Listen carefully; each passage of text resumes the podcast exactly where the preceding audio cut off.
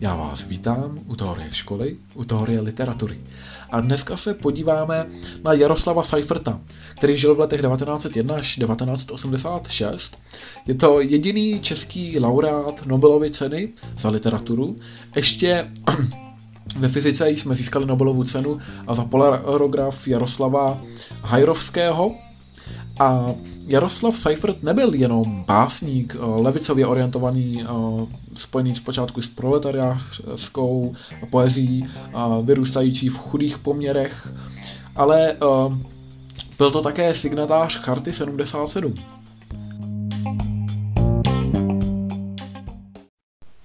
Jaroslav Seifert se narodil roku 1901 a umírá roku 1986. Vzhledem k tomu, že to byl autor, který asi prošel poměrně mnoha dějinými zvraty, v době poměrně neklidné, tak i ta jeho tvorba se dělí na několik období. Počátek bychom mohli hledat už v tom 20. století, hned na počátku v těch 20. letech 20. století, to jsou proletářské sbírky básní, jako třeba Město v slzách, Samá láska. A jsou to díla existenciálně laděná, po případě třeba Slavík zpívá špatně, Poštovní holub, a tam můžeme sledovat v těchto sbírkách vědomí plynutí času. Také tedy píše v duchu poetismu, třeba na vlnách TSF. Eh, zajímavé je, že Seifert se narodil v Praze a umírá v Praze a ta Praha je pro něj významná. Později třeba se setkáme se sbírkou Světlem oděná, kde tedy on opět se inspiruje procházkama Prahou. Druhé Seifertovo tvůrčí období spadá zhruba do 30. až 60. let 20. století. Zde bychom našli Ruce Venušiny, Zhasněte světla z roku 1938. To je reakce na Mnichov po vzoru Halase, který napsal třeba Torzo naděje. A také Jablko z klína, Jaro s Bohem. Často to je čistá lirika, můžeme tam pozorovat melodičnost, pravidelný verš, zrovna v té sbírce Jaro s Bohem, tam je to taková melancholická sbírka, no, sbírka plná nostalgie. A v okupačních letech potom to je Vějíř Boženy Němcové z roku 1940, kdy reaguje na 120. výročí narozenin Boženy Němcové. Je to sbírka Světlem oděná z roku 1940 a Kamenný most z roku 1944, což jsou obě sbírky odehrávající se v Praze Eh, kdy uh, Seifert uh, zachycuje to ohrožení nacisty, tu okupaci. Po válce vydává píseň o Viktorce, ta vychází roku 1950, opět je inspirovan Boženou Němcovou, jako velmi důležitou až téměř zásadní, zde nachází Seifert sílu lásky. A ty okamžiky zpracovává jako paralelu osudu té Viktorky alias Boženy Němcové. Dále se setkáváme třeba s dílem Přilba hlíny, kde můžeme pozorovat už válku a pražské povstání, nebo z roku 1949 Šel malíř chudě do světa. Tam ty Seifertovy verše doprovázejí obrázky eh, Mikuláše Aleše. Eh, opět eh, jedná se o verše od jara až do zimy se vztahem k té vlasti, podobně jako třeba Toman vydává měsíce nebo Šiktans Český orloj. Dále roku 1954 je to dílo Maminka to je velmi takové prosté a melancholické. Ty verše jsou uspořádány do pravidelných strof a do této doby je autorem pravidelného melancholického verše a vlastně tady ta sbírka je takovou hranicí potom vlastně se Seifert navrací až po dalších deseti letech. On totiž roku 1956 onemocněl, vážně onemocněl a je pronásledován nepřízní představitelů tehdejší politické moci, protože se tedy tě, na těch deset let odmlčí. A když už se vrací, tak využívá volný verš o, s motivy o, hovorové řeči, opouští melodičnost, opouští pravidelný rytmus, je zde snaha o prozaizaci verše, o, a vůbec ten verš je takový uvahový. A opět hraje tam velkou roli láska, svědectví o době a také tam tady velmi hraje roli žena, ženství jako fenomén. Zároveň zde můžeme pozorovat motivy času, motivy vzpomínkové a také motivy uvědomění si a intenzivního prožitku vlastní existence.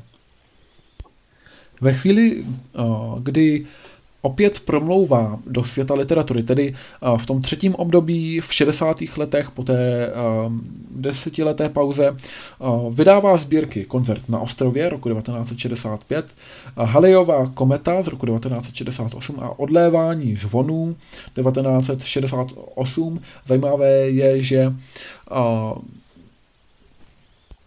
Básník Jan Skácel zase vydává sbírku Odlévání do ztraceného vosku.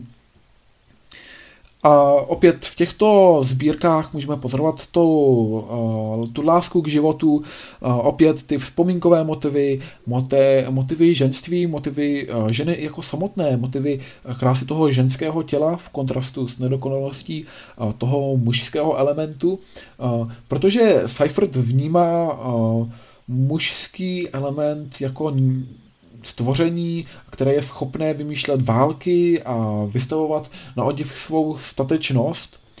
A, a, o, poté se opět uh, Seifert odmlčí, až uh, po 14 letech uh, ukončuje tuto pauzu, vydává další dílo, Morový sloup. Původně se domníval, že toto dílo bude poslední. Bylo vydáno v exilu a rozšifrováno v opisech.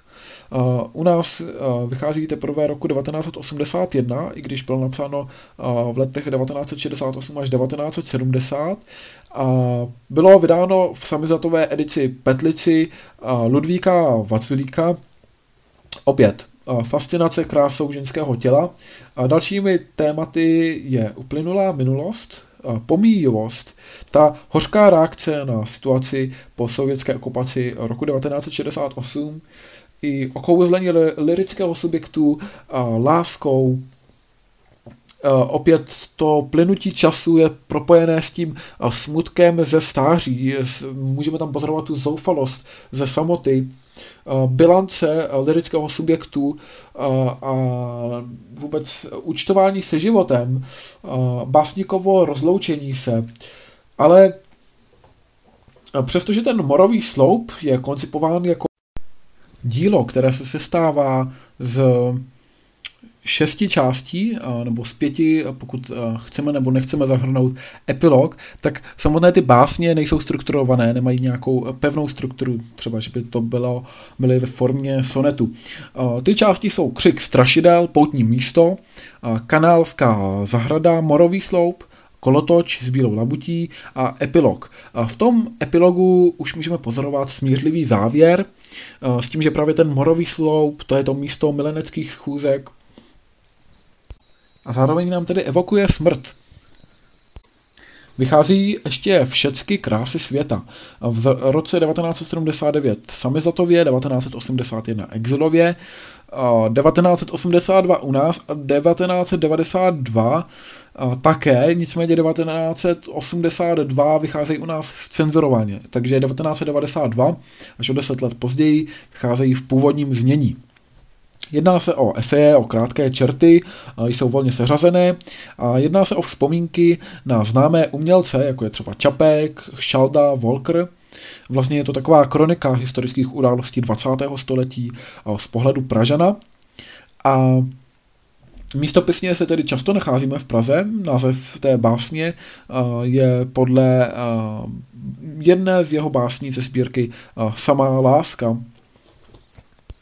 Zajímavé je, že v roce 1950 vydává Josef Kajnár básnickou sbírku Veliká láska, ale už v těch 20. letech tedy vydává Seifert sbírku Samá láska a v té se nachází i báseň Všechny krásy světa a zde na konci života se tedy Seifert vrací ke svým začátkům a Jedná se o příklad intertextovosti, on tedy navazuje na své dílo, cituje sám sebe.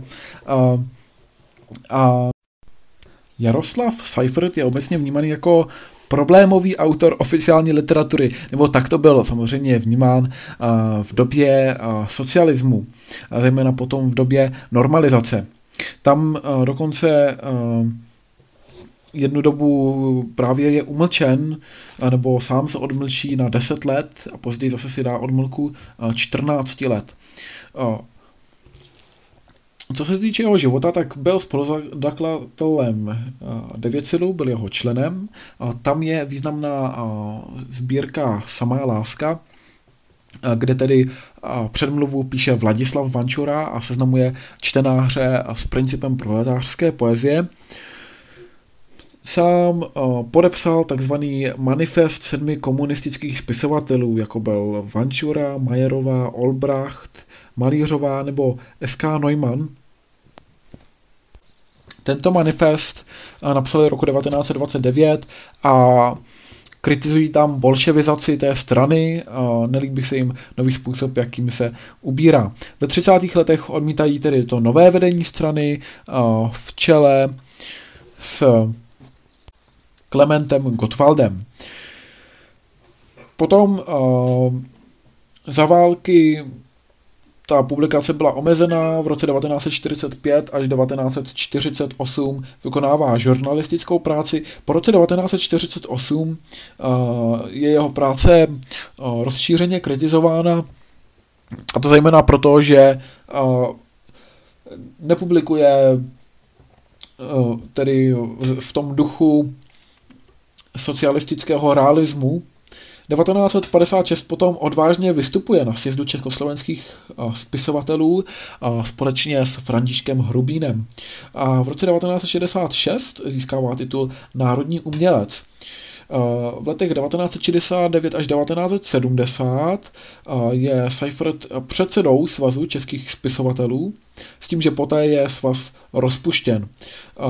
A co se týče jeho postoje k okupaci, eh, tak je samozřejmě odpůrce totalitního režimu, eh, takže potom tedy i 10 let nepublikuje pouze eh, v samizatu nebo exilově, po případě se vydávají jeho starší sbírky. A roku 1977 podepisuje Chartu 77, roku 1984 obdrží Nobelovu cenu, nicméně mm, obdrží, neobdrží, protože mu není povoleno tedy pro ní dojet, takže ji musí převzít jeho dcera a u nás byla ta Nobelova cena přijata s trapným mlčením. Ono tedy uh, tu Nobelovu cenu přebírá Jaroslav Seifert, uh, nebo tedy posléze, nebo spíše tedy uh, jeho dcera, i z toho důvodu, že Seifert je na tom už zdravotně špatně, je nemocný, je to dva roky před jeho smrtí. Roku 1986 se koná pohřeb a je to zároveň událost, do které zasahuje státní bezpečnost, eh, konají se tam represivní akce, eh, které narušují důstojnost jeho pohřbu, podobně jako u pohřbu eh, Jana Patočky. Státní orgány také velmi narušily pohřeb třeba Jana Palacha. Já doufám, že vás v něčem tato epizoda obohatila, zaujala. Možná, že to byl postupný vývoj toho díla Jaroslava Seiferta, který zpočátku proletářsky orientovaný postupně mění své názory a shledává nejdříve tedy krásu již ne v nějaké revoluci, ale v ženském elementu a nakonec nachází tedy tematiku v bilancování nad světem, bilancování a zároveň i vzpomínkách na ten uběhnuvší život a nějaký ten poslední rozchod básníka s námi, jeho čtenáři.